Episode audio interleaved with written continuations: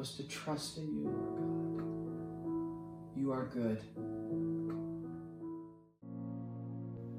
Our scripture today is found in Luke chapter 24, verses 13 to 25.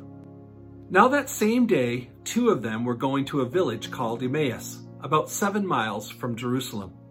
They were talking with each other about everything that had happened. As they talked and discussed these things with each other, Jesus himself came up and walked along with them, and they were kept from recognizing him. He asked them, What are you discussing together as you walk along? They stood still, their faces downcast. One of them, named Cleopas, asked him, Are you the only one visiting Jerusalem who does not know the things that have happened there in these days? What things? he asked. About Jesus of Nazareth, they replied. He was a prophet, powerful in word and deed before God and all the people. The chief priests and our rulers handed him over to be sentenced to death, and they crucified him. But we had hoped that he was the one who was going to redeem Israel. And what is more, it is the third day since all this took place. In addition, some of our women amazed us. They went to the tomb early this morning but didn't find his body. They came and told us that they had seen a vision of angels who said he was alive. Then some of our companions went to the tomb and found it just as the women had said, but they did not see Jesus.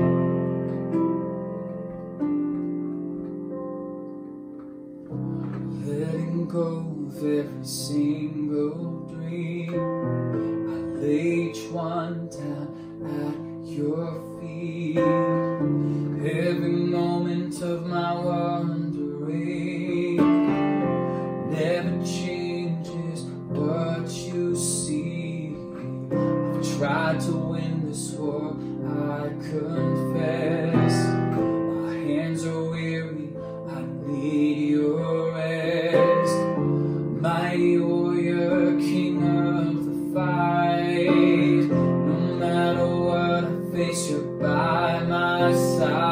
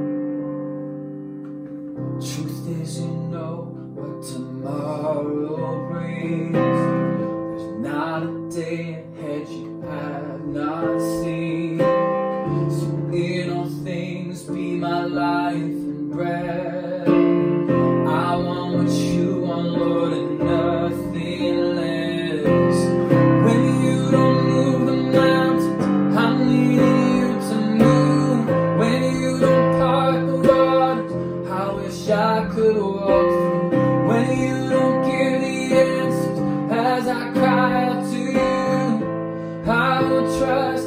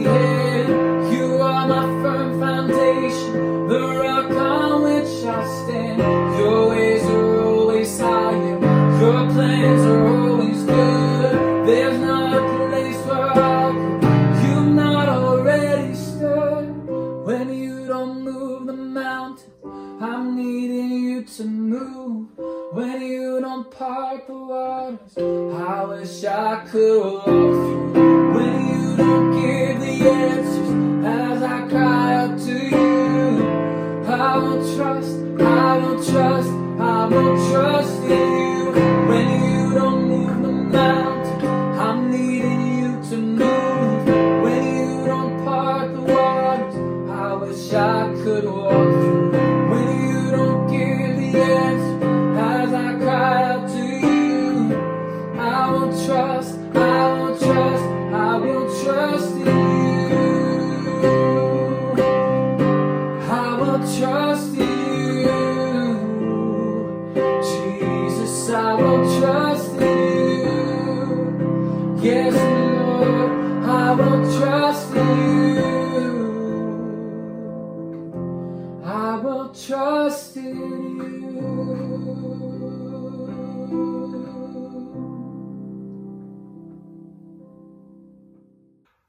Hello, everyone. Our current sermon series is entitled 40 Days, and we are considering some of the appearances of Jesus after his resurrection. Last week, we considered John chapter 20 and Jesus' appearance to his disciples who were hiding in a room for fear, and how his presence not only brought peace, but purpose and power to their lives. This week, we're going to be considering Luke chapter 24 and Jesus' appearance to the two disciples on the road to Emmaus and how his presence brought hope and clarity to their lives. We use the word hope quite often in our day to day conversations. We say things like, I hope you have a nice day. Or, I hope dinner is ready when I get home. Or, I hope you have a nice time on your vacation. Or, I hope you do well on your exams. I hope you stay safe. I hope Pastor doesn't yell at us too much this week in his sermon.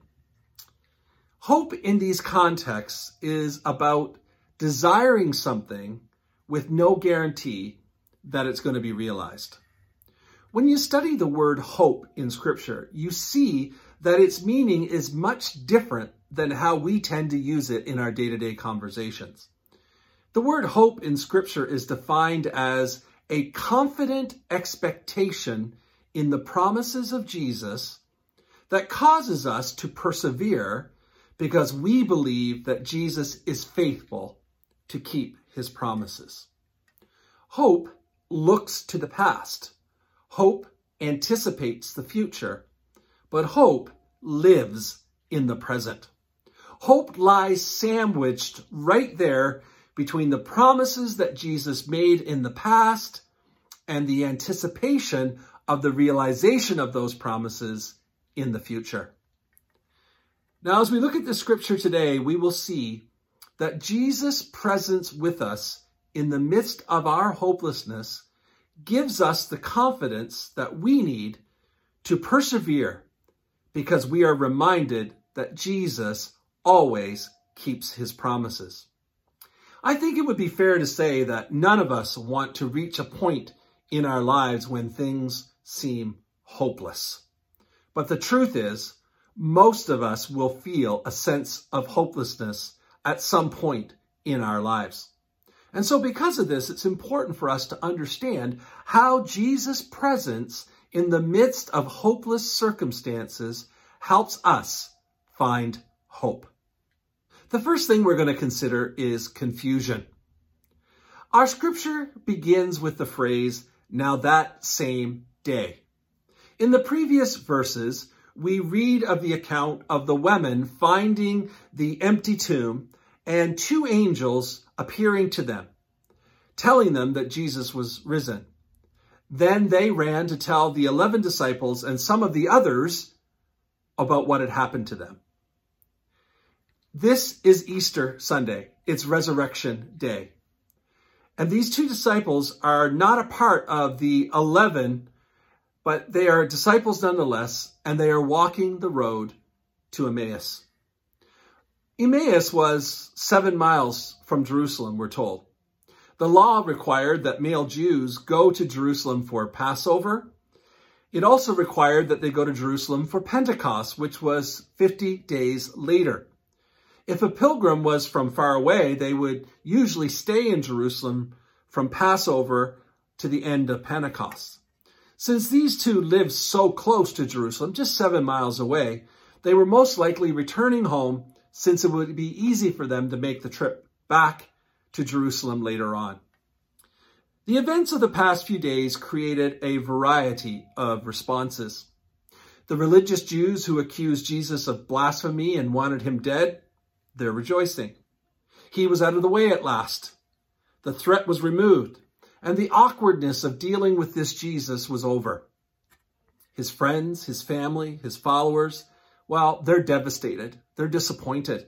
They loved him. They had witnessed him killed in a brutal manner, and now he is gone. He was supposed to be the promised Messiah. He was supposed to be the deliverer of Israel. He was supposed to be the one who would deliver them from Roman bondage. As they walked along, the two disciples, they were discussing the situation. Discussing means to, to reason, to examine, to ask questions. They're speaking with each other. They're trying to make sense out of everything that has happened. As they walked toward home, there was an overwhelming sense of hopelessness and despair. Suddenly, someone else has come alongside them and joined them in their walk.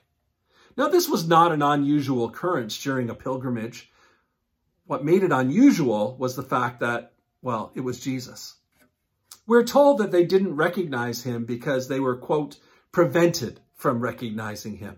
Now, this could be intentional for the moment, or this could perhaps be that they're so engulfed in their disappointment and grief that they're not expecting him, but nonetheless, they don't recognize who he is. He commented to them that they looked sad, gloomy, mournful in appearance. And he said, What are you talking about? Now, with their answer, their disappointment was revealed. They said these words We were hoping. We were hoping. You see, they had hopes, they had dreams, they had ideas, they had plans. But it appeared as though things had now turned out completely different than they had thought they would, and they're very, very confused. Secondly, understanding. When Jesus asked them what they were talking about, they wondered how anyone could be in Jerusalem during the crucifixion and not know what had happened. So they began to share the events of the past few days and how their hope had been crushed. They also shared that the women had gone to the tomb and found it empty and how they then reported it to them and that this news was also verified by others. They were not sure what to make of this information. He'd been dead for two days and there was no body anywhere to be found. They're caught, struggling between hopelessness and hope.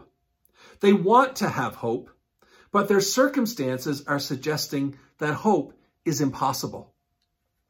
Jesus then began to restore their hope by revealing the big picture to them. They had lost sight of, of the bigger picture. In fact, if perhaps they ever saw it at all. And so he revealed the big picture in two ways. First, through the scriptures. He began with Moses and worked his way down to himself.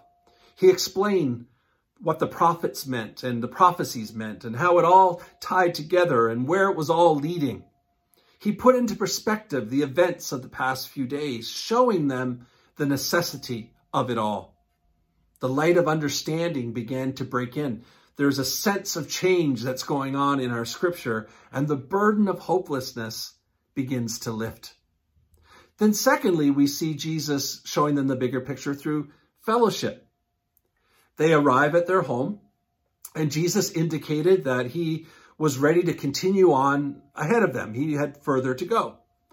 But they constrain him, it says. They strongly encouraged, they pleaded for him to stay with them. You see, his words were beginning to bring hope to them.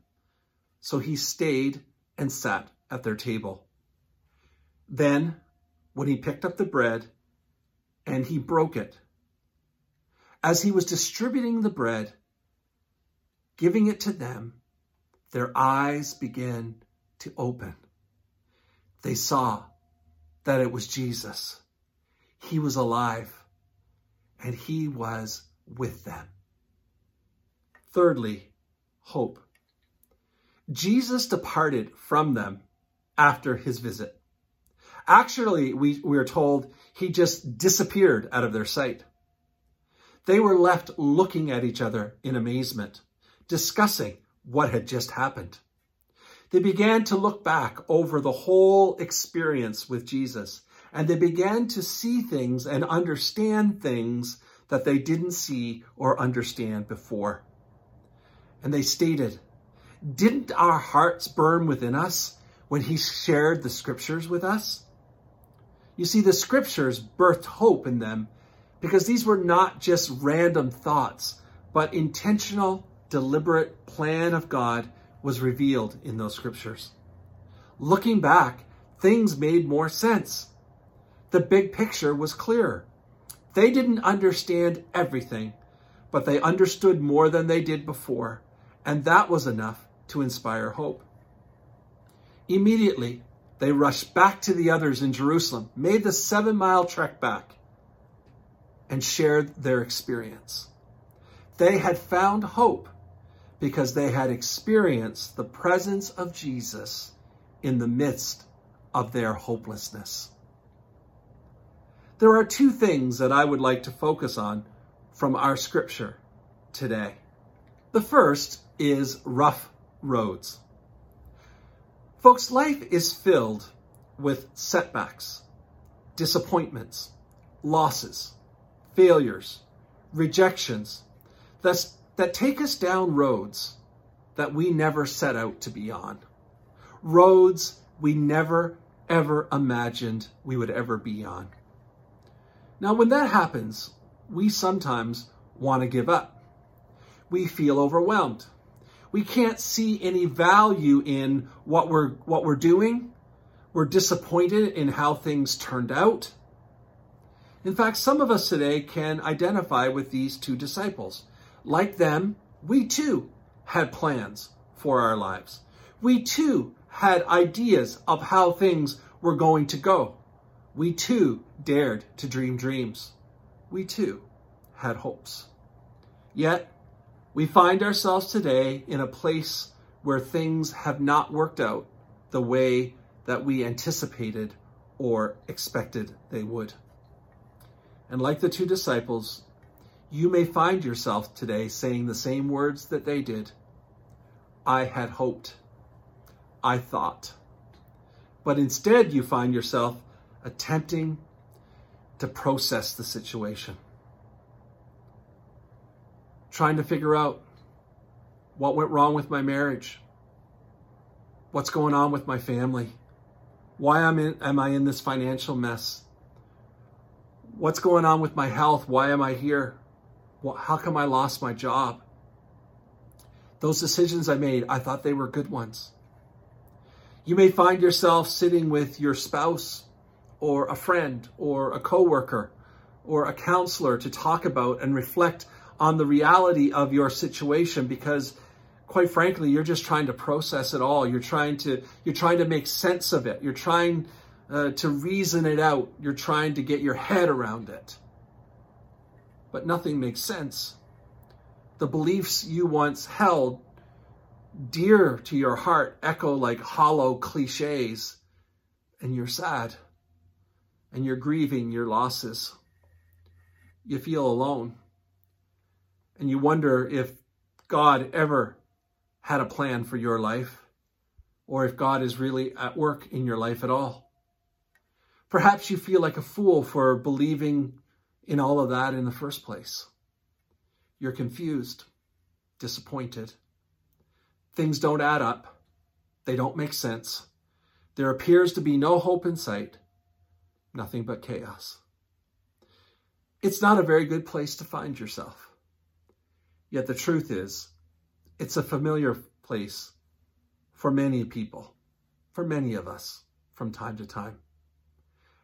At some point, we all experience rough roads. Secondly, encouragement. When we find ourselves in a place of hopelessness, we tend to focus on our circumstances, on our painful realities, resulting in not being able to see or focus on the bigger picture. See, the truth is, we need to focus on the bigger picture if we're going to get through our difficult times. You may have people in your life that love you so deeply that they are willing to encourage you by helping you see the bigger picture. Perhaps even at the cost of being rejected by you. If you have those people, you are very blessed. You may not have someone in your life that will step in to encourage you and help you in the bigger picture. Maybe that's not your situation. And if that's the case, well, we need to be like David in Ziklag when everybody turned against him and blamed him for their losses, we're told that David encouraged himself in the Lord. So whether it's others that encourage us, or whether we encourage ourselves in the Lord, we learn two important truths from this scripture that will help us to be encouraged. The first is Jesus' presence is with us in times of hopelessness. When we're going through painful times, we often feel like we're going it all alone. We feel like God has abandoned us, has left us to fend for ourselves, and that our prayers to Him just fall flat. But nothing is further from the truth. Folks, Jesus is always with us. He will never leave us, nor will He ever forsake us. And how do I know that? Because that's the promise He made to us. Like the disciples on the road to Emmaus, we may not recognize him right away, but he's here. And as we spend time with him in prayer, baring our souls to him, crying out from the very depths of our grief and our pain to him, he reveals himself to us. And we recognize who he is, that he is there, and that he cares, and that he's been there all along. Even though we have lost sight of his presence and his work in our lives, he's very much at work. Although it is difficult to see his hand working in our lives at times, he is working to bring us through. He is with us on the rough road, on the road we never dreamed we'd be on. Secondly, scripture helps us to understand our situation. The Bible has a way of putting life into perspective. It reminds us of who God is, about how much God loves us, God's promises for us, his desires for us. When we read about the lives of others and what God did for them, it encourages us and gives us hope. Like the two disciples, we tend to focus on certain parts and neglect the other parts. They focused on the exciting stuff the kingdom, ruling with him, being delivered, conquering Rome. But they left out the part that this would come through suffering because God's kingdom is not a political kingdom, it's a spiritual kingdom. You See, truth be told, we like the exciting stuff too. We like the miracles, the healing, the blessings, the deliverance, the answers to prayer. I mean, who wouldn't? That's the good stuff. But we also have to embrace the building of our character, the positive aspects of suffering, the relinquishing of unforgiveness and bitterness in our lives. You see, it's not one or the other. It is both. And when we lose sight of that, well, like the disciples, we get confused. But when we see it completely, we gain an understanding that Jesus is with us and is working in our lives despite our pain. You will come through what you are facing. It may not be how you expect or how you desire, but you will come through. And when you do, you will look back. And perhaps you won't understand everything. Maybe you won't even understand anything, but you will be able to trace Jesus' presence with you all along. The big picture is always more focused in hindsight. That's why we're called to walk by faith and not by sight. Through your journey of hopelessness, you will find hope. Perhaps some of you are listening today and you're in a place of hopelessness. You're confused. This is not how life was supposed to turn out. I want to remind you today that Jesus is alive and he is with you in the midst of your hopelessness.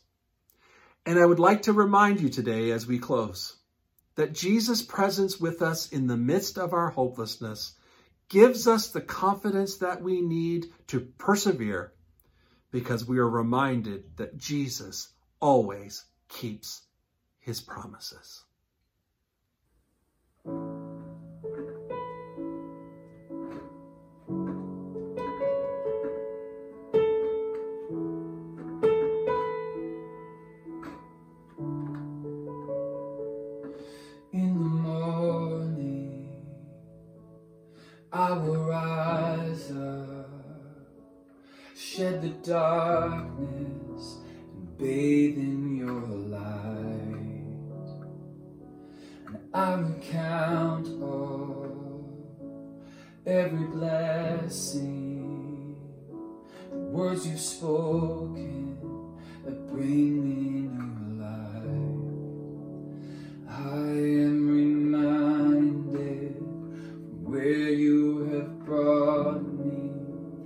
Where